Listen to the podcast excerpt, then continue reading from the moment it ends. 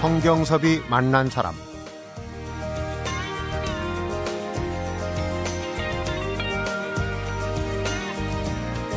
다들 가야금을 왜 했냐며 궁금해하고 특이하게 생각하는데 따지고 보면 그야말로 평범한 일입니다.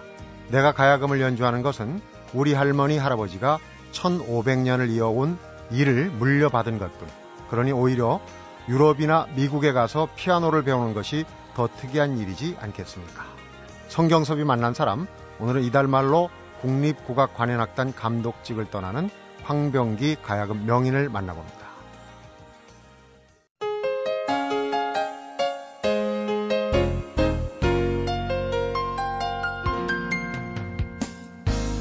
선생님 안녕하십니까? 네, 안녕하세요. 이제 연말인데 어떻게 지내시는지 바쁘시죠? 저번에 보니까 이 국악강연 콘서트 네. 송악리에 잘 끝난 걸로 알고 있는데. 네, 아주 바쁘게 지내고 있습니다. 네. 독특해요. 새로운 개념의 문화 강의라고 그러는데 네. 간단히 좀 소개를 해주시죠. 어떤 식으로 강의를 하시는지. 지난번에 국악원에서 한 거예요. 글쎄 제 작품이 가야금만 있는 게 아니고 네. 검은고곡도 있고 대금곡도 있고 노래곡도 있고 뭐 그런데 네. 그 제 작품들을 실제로 실현해 가면서 네. 제가 해설하고 또 질문도 받고 그러는 이벤트였습니다. 네, 그러시군요. 과로하셔서 그런지 지금 감기가 살짝 오셨어요. 네, 지금 목 감기가 심하네요. 네. 어, 내년이면은 이제 창작 활동하신 지 오십 년이시고 네. 그에 앞서서 이제 올해 벌써 가야금을 손에 잡으신 지 올해 육십 년, 네. 가야금 연주로만 치면 이제 환갑의 세월을 네. 보내신 건데 어, 올해 말로 국립국악관현악단 감독직을 끝내시지 않습니까? 네. 그런데 원래는 더 일찍 손을 놓으시려고. 그게 원래 그 임기가 삼 년입니다. 네. 그래서 제가 두 임기를 한 것입니다. 그래서 어, 육 년이 됐죠. 연임을 하셨군요. 네, 원인 이제 오래됐죠. 네. 어, 어쨌든 지금 이제 육십 년 세월을 가야금과 함께 하셨는데, 인터뷰를 하시면서 뭐 수없이 질문을 받으셨을 거예요. 왜 가야금과 인연을 맺게 됐을까? 뒤에 얘기하지만 케이에스라고 해서 경기고 서울법대하면 예전에 저분이 가야금을 했을까? 그런 생각을 많이들 하신단 말이에요. 네. 많은 질문을 받으셨을 텐데, 네. 지금도 처음 답변하고 똑같습니까? 어떻습니까, 선생님? 그렇죠. 뭐. 저는 그 당시에는 이제 가야금 연주자가 돼야겠다든가 가야금을 직업으로 삼아야겠다든가 하는 생각이 전혀 없었고 네. 오로지 좋아서 했던 거예요. 그러니까 이제 피난지 부산에서, 네, 부산에서. 중삼 때 처음. 네. 오. 그때 처음으로 가야금도 보고 음. 소리도 들어보고 그럴, 그럴 기회가 생겨가지고 그렇게 된 겁니다. 그러니까 가야금 소리를 들으시면서 어떤 요새 표현으로 강한 전류를 느끼셨나요? 어떻게 되신 겁니까? 그 너무나 소리가 매력적이고 네. 또 소리 뒤에는 에, 너 무엇을 방황하고 있느냐 우리 음. 것이 여기 있는데 그러는 메시지 같은 선인의 목소리도 들리는 것 같았어요. 네. 또 전쟁통이었잖아요. 네. 그때. 전쟁통이었죠. 음. 그래서 이제 선생님은 많은 인터뷰를 하셨지만은 어, 저서 중에 오동천년 탄금 육십 년이라는 책이 있어요. 네네. 뭐 일간지에 이제 남기고 싶은 이야기 네. 쭉 정리한 건데 네. 그런 대목들을 좀 중심으로 해서 네. 어, 선생님들 과거와 오늘 그리고 앞으로 희망이랄지 이런 걸 좀 한번 어, 여쭤보고 싶은데요. 어, 선생님의 어린 시절 보면은 외당숙이란 존재가 아주 각별한 네. 그런 그 존재로 다가와요. 외당숙이라는 분이 인생의 큰 어떤 길라잡이가 됐다 이런 얘기 네. 하시는데 네 그렇습니다. 제가 그때 초등학교 삼 학년이었는데요. 네. 근데 그 아저씨가 이십 대 그 당시 후반이었는데 팔 일오 해방된 후에는 지방에 나이 좀 들은 사람들이 많이 서울에 올라와서 특히 서울대학에 입학하는 것이 거의 유행이었습니다. 음. 그 중에 한 사람이었었죠. 저희 집에서 먹고 자기로 됐으니까 그 대신에 제 공부를 봐주겠다 이렇게 된 겁니다. 네. 네. 그런데 그 대목 중에는 또 이 낙제를 할 수도 있는 그런 상황이었는데 이제 외당숙 때문에 공부에 재미를 붙였다. 네. 그런 대목이 있어요. 그게 사실입니다. 네. 제가 초등학교 일, 이, 삼 학년 때까지 거의 낙제생이었어요. 왜 그랬을까요? 공부하기가 그렇게 싫고 네. 오직 그 바깥에 나가서 아이들하고 노는 것만이 재밌었어요. 그래서 그 아저씨한테 배운 지 정확하게 한 학기 만에 제가 우등생이 돼버렸어요. 낙제생에서. 와. 그렇게 재밌을 수가 없어요. 노는 거 문제가 아니에요. 어떻게 가르치셨는데요? 어, 처음에는 저는 이제 그 아저씨만 보면 도망갔죠. 가만히 며칠 지나고 보니까 그 아저씨가 멀리서 봐도 이렇게 빙그레 웃기만 하지 뭐 저를 잡으려고 한다든가 뭐 공부 어쩌고 그런 거는 꺼내지도 않아요. 네. 그래서 이제 안 도망가게 됐거든요, 제가. 어. 근데 옆에 붙어 앉아서 얘기를 해도 공부 얘기는 안 해요. 그러다가 이제 최면에 걸린 것처럼 그냥 공부에 슬슬 빠져들어가다가 나중에 공부에 미치게 됐어요. 음. 공부를 굉장히 좋아하게 됐죠. 그러니까 대뜸 우등생이 되고 사 학년서부터는 일 등을 하고 뭐 그랬어요. 네. 그런데 그 시절 얘기를 또 들여다보면은 지금 이제 가야금의 명인이 되시게 된 일화랄지 국도극장이라고 예전에 네, 있었잖아요. 네, 네. 거기 이제 춘향전이라는 창극을 같이 아저씨랑 보러 네. 갔다 오시면서 네. 그 얘기가 있어요. 네. 근데 저는 처음부터 끝까지 몹시 지루했거든요. 네. 무슨 말인지 알아들을 수도 없고. 그러니까요. 어린아이 눈으로 네. 볼 때 그런 상황 전개가. 네. 뭐가 뭔지 모르겠고 지루하게 지냈는데 집에 오니까 그 아저씨는 그 창극이 너무 재밌었다는 거예요. 음. 그러면서 저보고 너는 이 맛을 알려면 한참 커야 될 거다. 음. 그러시더라고요. 어. 그래서 저는 난 굉장히 듣기 싫은데 저 사람은 뭐가 그게 그렇게 재밌나.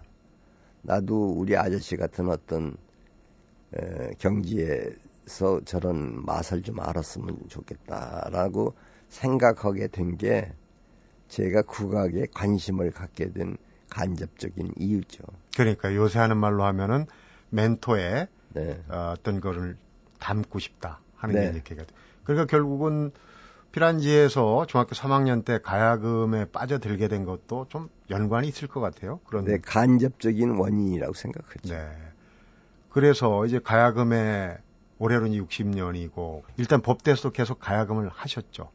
그러니까 저는 중학교 때 시작한 다음에 고등학교 들어가서나 대학교 들어가서나 가야금은 매일 하는 거였어요. 네. 그건 어떻게 생각하시면 이해가 편하냐면은 가야금하고 말하자면 연애를 한 거예요. 근데 연애하는 게 자기가 하는 일이 바뀐다고 해서 연애를 중지하지 않잖아요. 음. 그것처럼 저는 가야금하고 연애를 계속 한 거예요. 그냥 좋아서 한 거죠. 연애로 치면 순애보를 하신 거예요. 육십 년 동안 그렇죠. 상대가 안 바뀌었거든요. 네. 가야금. 네. 그런데 이 그 회고록에 또 재밌는 대목이 가야금을 메고 다니던 법대생에게 어느 여학생이 종곡을 찌르는 예언 같은 말을 던진 걸로 돼 있어요. 네, 네. 그 여학생은 연세대 학생이었고, 네. 저보다 한 일, 이 학년 정도 더 선배였을 거예요. 네. 그 여학생 말에 미스터 황은 암만 법대를 다녀도 소용없다. 아, 결국은 예술, 특히 음악을 할 것이다. 그건 어떻게 자기가 아냐면은 미스터 황 눈을 보면은 음. 눈이 저쪽 세상을 보고 있지 지금 이 세상을 보고 있지가 않다. 어. 그래서 자기는 그렇게 생각한다 그러는데 제가 진짜 법대를 졸업하고 나중에 음악인이 됐지 않습니까? 그래서 그 생각이 문득문득 나요. 네. 그러니까 그 여학생 지금은 이제 팔순이 되신 네. 그 여학생이 어찌 보면 천기를 누설한 거네요. 결과론적으로 보면. 네. 네. 성경섭이 만난 사람, 오늘은 가야금과 함께한 세월만 육십 년, 황병기 가야금 명인과 만나서 얘기를 나눠보고 있습니다.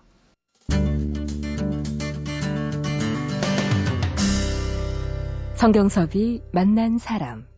그 선생님이 이제 그 여러 가지 창작 국악, 가야금 곡 중에서 여러 가지 창작곡을 발표를 하셨는데 침향무나 비단길, 미궁 이제 잇따라 있는데.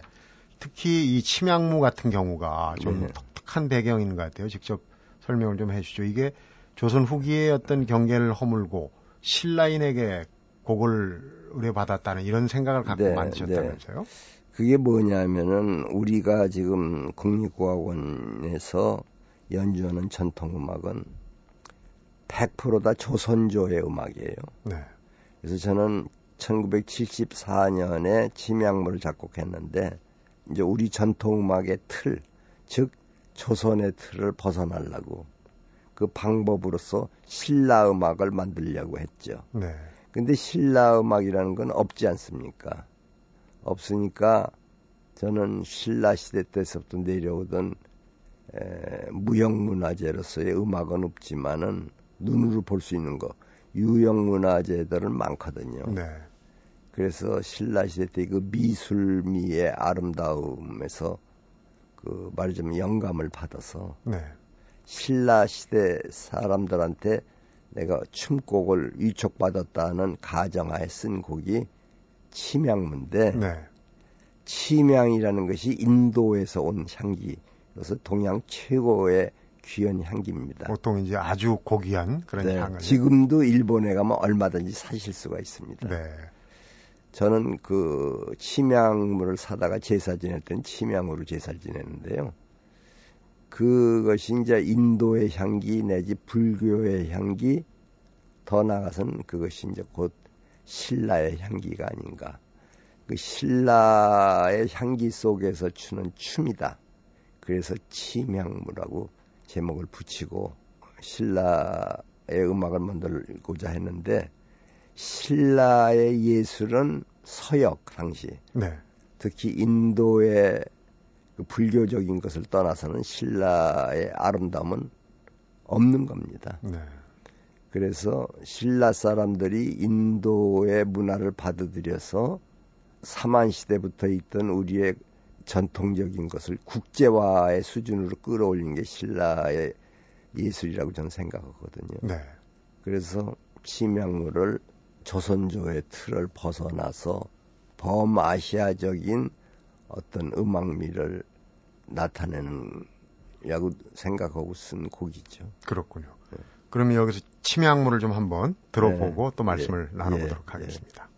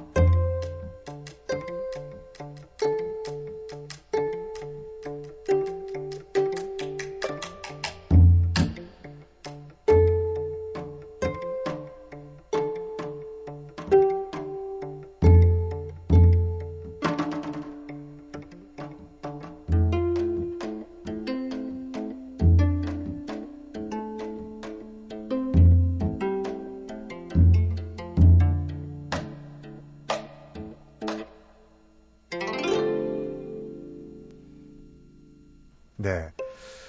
눈을 지그시 감으시고 다시 한번 감상을 하시는데, 우리가 흔히 듣던 이제 국악으로서의 전통, 국악으로서의 그 가야금 곡하고는 확연히 다른 부분이 있어요. 그런데 네. 아까 얘기했던 이제 신라의 어떤 정취가 서역에서 온 그런 부분들도 많다. 이국적인 부분이 느껴지거든요. 네. 이런 부분이 혹시 우리 귀에 익은 전통 국악 외에도 다른 거를 좀 바라는 네. 외국인들한테 각광을 받았을 것 같은 생각이 드네요. 네.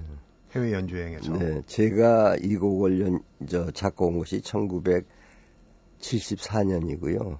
그 같은 해 봄에 쓰고 가을에는 유럽의 순회 독주회를 했어요. 네. 그래서 암스테르담에서부터 시작을 했는데 그 암스테르담이 바로 이 침향무가 초연됐던 데입니다. 아. 그래가지고 유럽 전역을 한 바퀴 돌아가지고 맨 마지막에 파리에서 끝났는데요. 그 파리 연주회 때도 물론 침향무를 했는데 그때 이십오 시라는 유명한 그 소설을 쓰신 게오르기오? 게오르기오가 네. 오셨었어요. 아, 루마니아 사람이지만. 네. 그래서 굉장히 그 격려를 해줬어요. 무대 뒤까지 찾아와서. 음. 그러던 기억이 나고 뭐 아무튼 그 외국 사람들도 이 침향무를 상당히 좋아하죠. 금년에 일본의 고도호는 연주자가 샌프란시스코에 사, 사는 분이 하나 있는데 네. 하카케 쇼코라고 하는 여자분인데 그분이 이 침향무를 일본 고도로 꼭 연주하고 싶다고 그래가지고 어, 우리 국립극장에서 정오의 음악회라는 것이 있는데 십일월 달 정오의 음악회에서 그분이 고도로 연주한 일도 있고 네.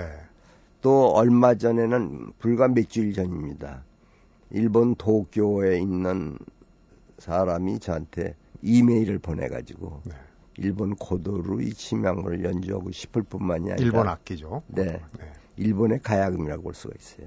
침향무라는 곡을 분석해가지고 음악적으로 자기의 그 학위 논문으로 쓰, 쓰고 있다. 그런 말도 하더라고요. 네. 이 침향무는 그렇고 그다음 이제 이 선생님의 그 작품 세계를 보면은 피날레라고 끝나기 전에 모든 소리들이 어우러져서 아주 혼란스럽다가 끝에 이렇게 정리하는 네. 그런 이제 형식을 많이 취하신다고 들었어요. 그런데 그런 형식의 어... 곡이 좀 있죠. 네. 네.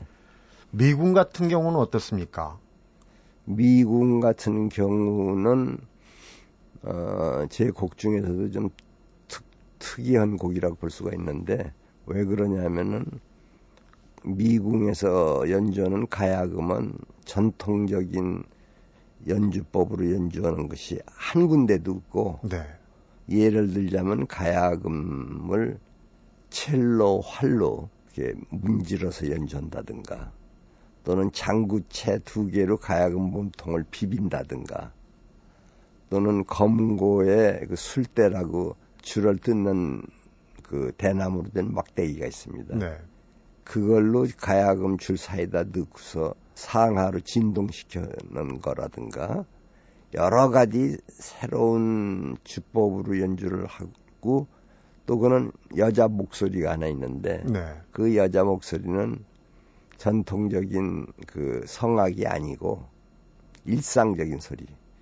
그러니까 우는 소리, 우는 소리, 신음하는 소리, 뭐 신문 낭독하는 소리, 고함 지르는 소리 그런 것들을 썼거든요. 네. 그래서 가야금 여자 목소리가 전혀 새로운 이 새롭다는 것은 뭐냐면 서양에도 없었던 거. 네. 그런 식으로 해가지고 당시 굉장한 그 충격을 줬죠. 연주 금지도 당하고. 청중이 중간에. 네, 도망간 사람도 있고. 네. 그랬었는데, 미궁이라는 곡이 이제 이천 년대, 그러니까 이십일 세기에 들어와서 우리나라가 인터넷 세상이 열리면서. 네. 그 인터넷 상에 떠돌아다니게 됐죠, 그 음악이. 음. 그래서 어린아이들이, 그러니까 십 대 애들이 듣고 무섭다고 소동을 부린 일도 있죠. 네. 그리고 또 어떤 사람 뭐 군대 갔더니 담력을 길러준다고 그 미궁이라는 곡을 뭐 새벽 세 시인가에 틀어줬다는 그런 말을 본인한테 직접 듣기도 하고 네. 하여튼 많이 그 화제를 뿌린 곡입니다. 네.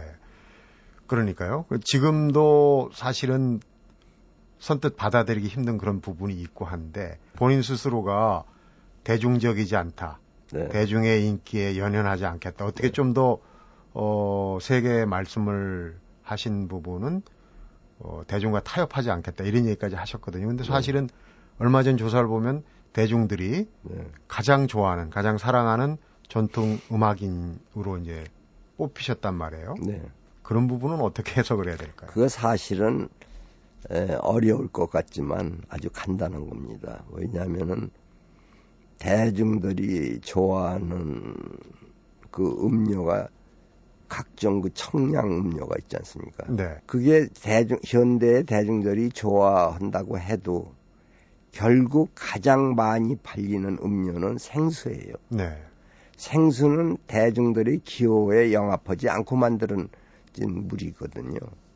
그래서 결국 이것저것 마시지만 사실은 대중들이 가장 마시고 싶어하는 것은 깊은 산속에서 나오는 약수일 겁니다. 네. 그래서 저는 그 약수 같은 그런 음악을 만들어 보려고 노력을 한 거죠. 그렇군요. 성경섭이 만난 사람, 오늘은 가야금과의 만남을 운명이 아닌 숙명이라고 여기는 가야금 명인 황병기 국립국악관현악단 감독을 만나보고 있습니다.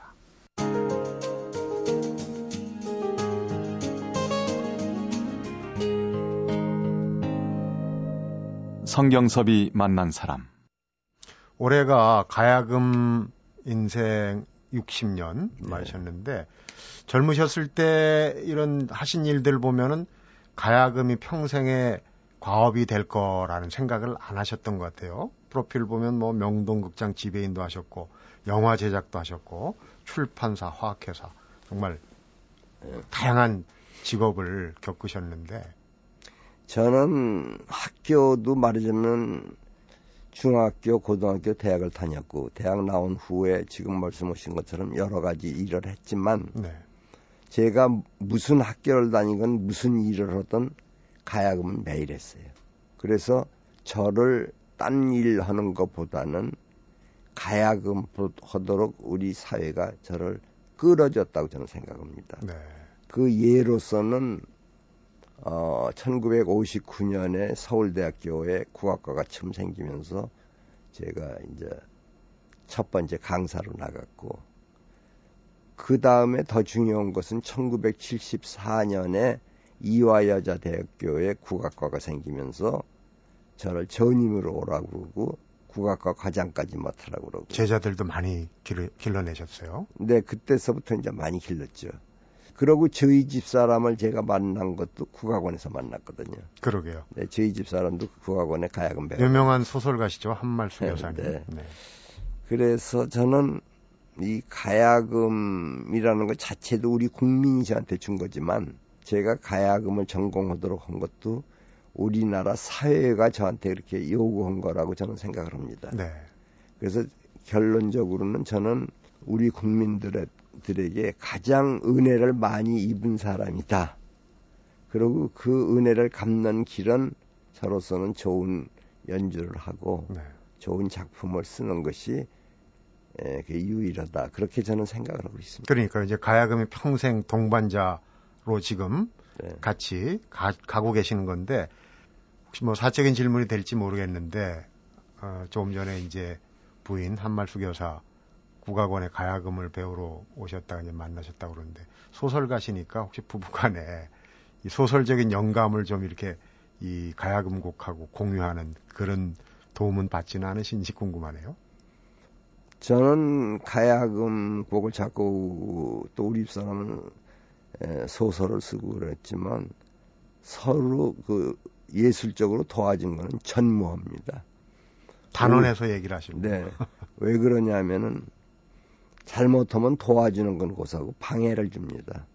그래서 사람은 사람만 누구한테 내가 잘해주려고 하는 것보다도 나 때문에 저, 저 사람이 오히려 에, 어떤 방해를 받지 않나 그것도 생각해야 된다고 네. 저는 생각을 합니다.